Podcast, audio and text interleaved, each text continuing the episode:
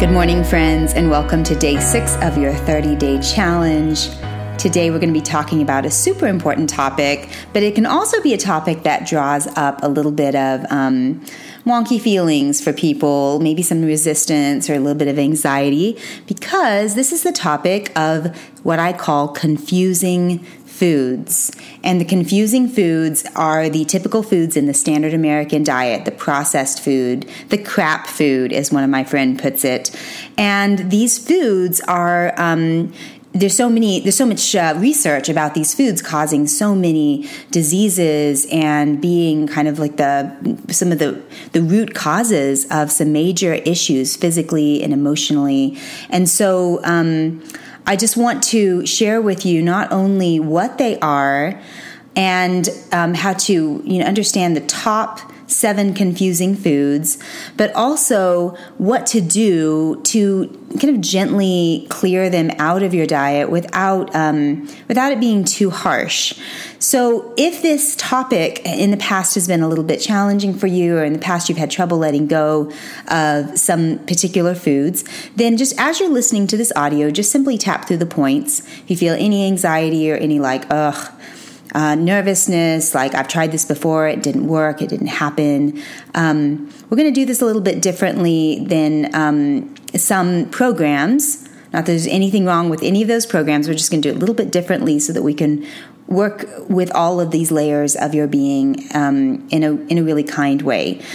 So, um, the the confusing foods the reason that these are confusing is because they are um, they're deceptive to our bodies. They are essentially called food and we're programmed from childhood to, to see certain foods and call them food when they're actually not food. They're, they're edible food like substances.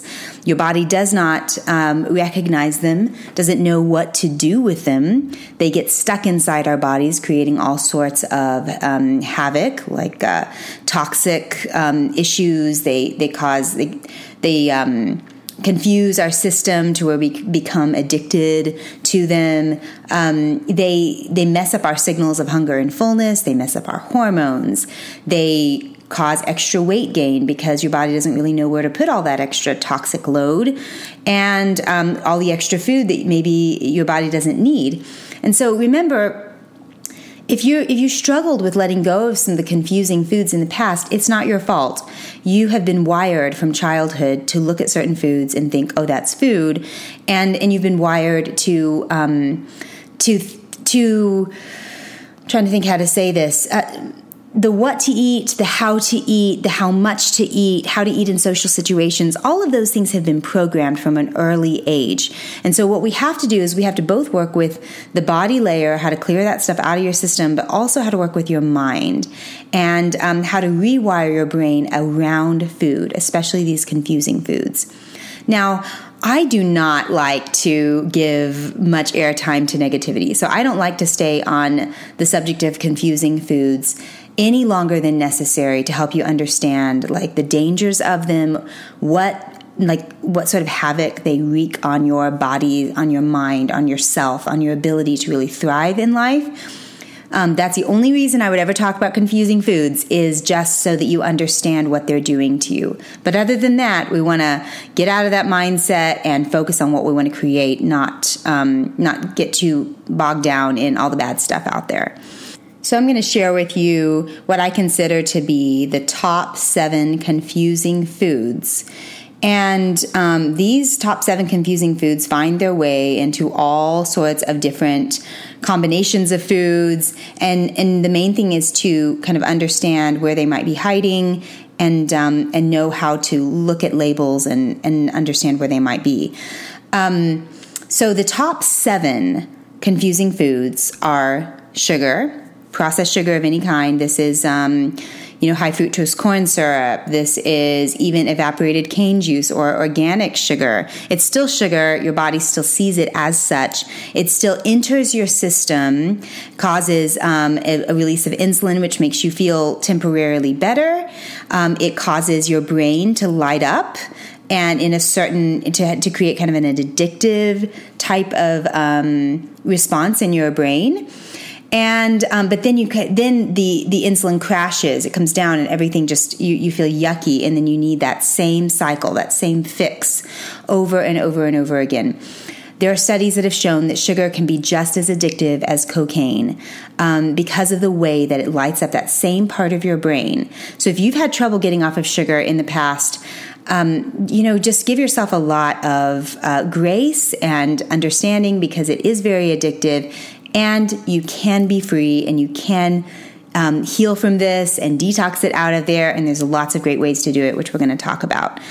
But uh, sugar is a really big deal, and and it's not um, you know, there's there's good sugars out there, and you need those good sugars. You need the good sort of um, not just sweetness for your um, your for the emotional side of you, but you also need the sugars to restore the glycogen to your body. So I won't get too, too sciencey here, but you need some good ones.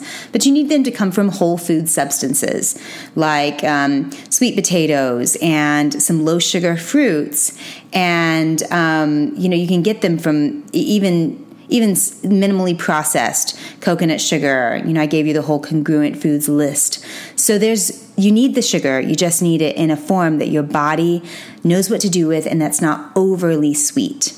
I remember the first time that I went to um, another country. I went to Vienna, Austria, and in Europe, um, many parts of Europe, they don't have near as many processed foods, and their food isn't near as sweet.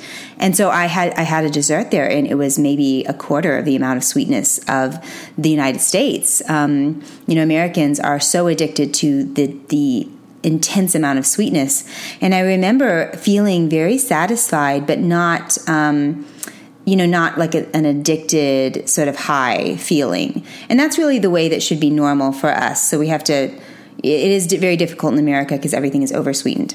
Okay, so that's number one, sugar. Number two is gluten.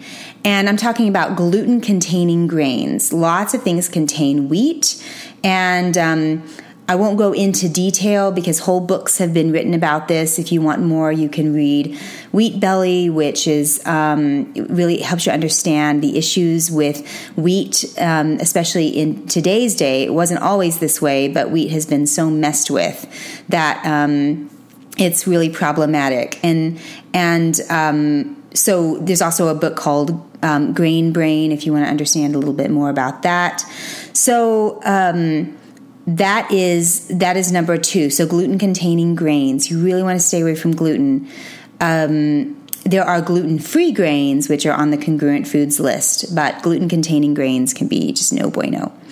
Okay, number three is pasteurized dairy.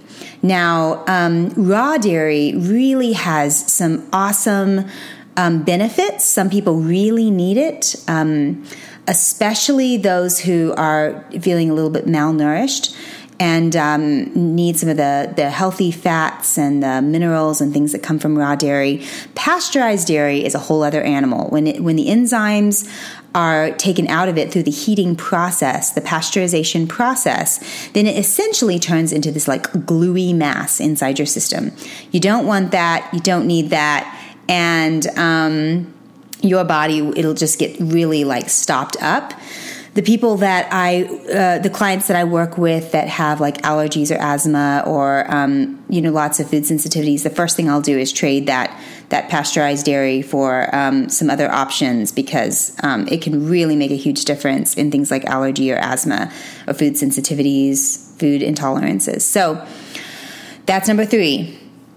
Um, number four is corn. So um, corn is is another issue. It used to be awesome, but um, there's a whole lot of studies that show that um, that corn is very very toxic to our system. You know, even real corn, whether you're doing corn chips or regular corn, I would recommend just keeping that out of your diet. It's um, very problematic nowadays. It's been um, hybridized. It's been messed with. Um, most corn is not is is GMO. It's genetically modified. So Um, that would be number five. Um, number six are i put these two together. Um, these are the uppers and downers. This is alcohol and caffeine. Alcohol kind of creating sort of calmness inside your body, but also can be very addictive. Obviously, caffeine is kind of the upper. And so, what it does is it kind of messes with your system. Um, it messes with your ability to understand hunger and fullness. It kind of messes with your brain. Now, there is nothing wrong with having a little bit um, here and there. Um, a little bit like a glass of red wine, you know, once a week or whatever, that's totally fine. Um, you know, if you want to have a really healthy, like conscious coffee or, you know, that, that in moderation is fine. Um, it's how you do it but you have to you just have to know that it, confuses your system so both alcohol and caffeine the uppers and the downers um, these these guys are ones you just have to be careful with Okay. Five, six. Number six. I was counting. Artificial sweeteners. These are things like Splenda and Sweet and Low. This does not include stevia or monk fruit or xylitol, but pretty much all the others are no bueno.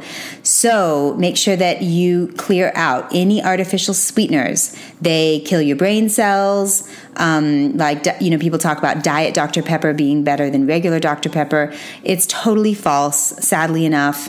Um, the, the, di- the diet um, usually contains Splenda, which eats away at your brain, literally. It's bad news bears. If you want more on this, check out the um, documentary on Netflix, Hungry for Change. There's more information on that. Okay, number seven is hydrogenated oils. And these are the oils canola oil, vegetable oil, basically any oil that is not um, olive oil, coconut oil, red palm oil, or avocado oil. Those are the four good ones at this point.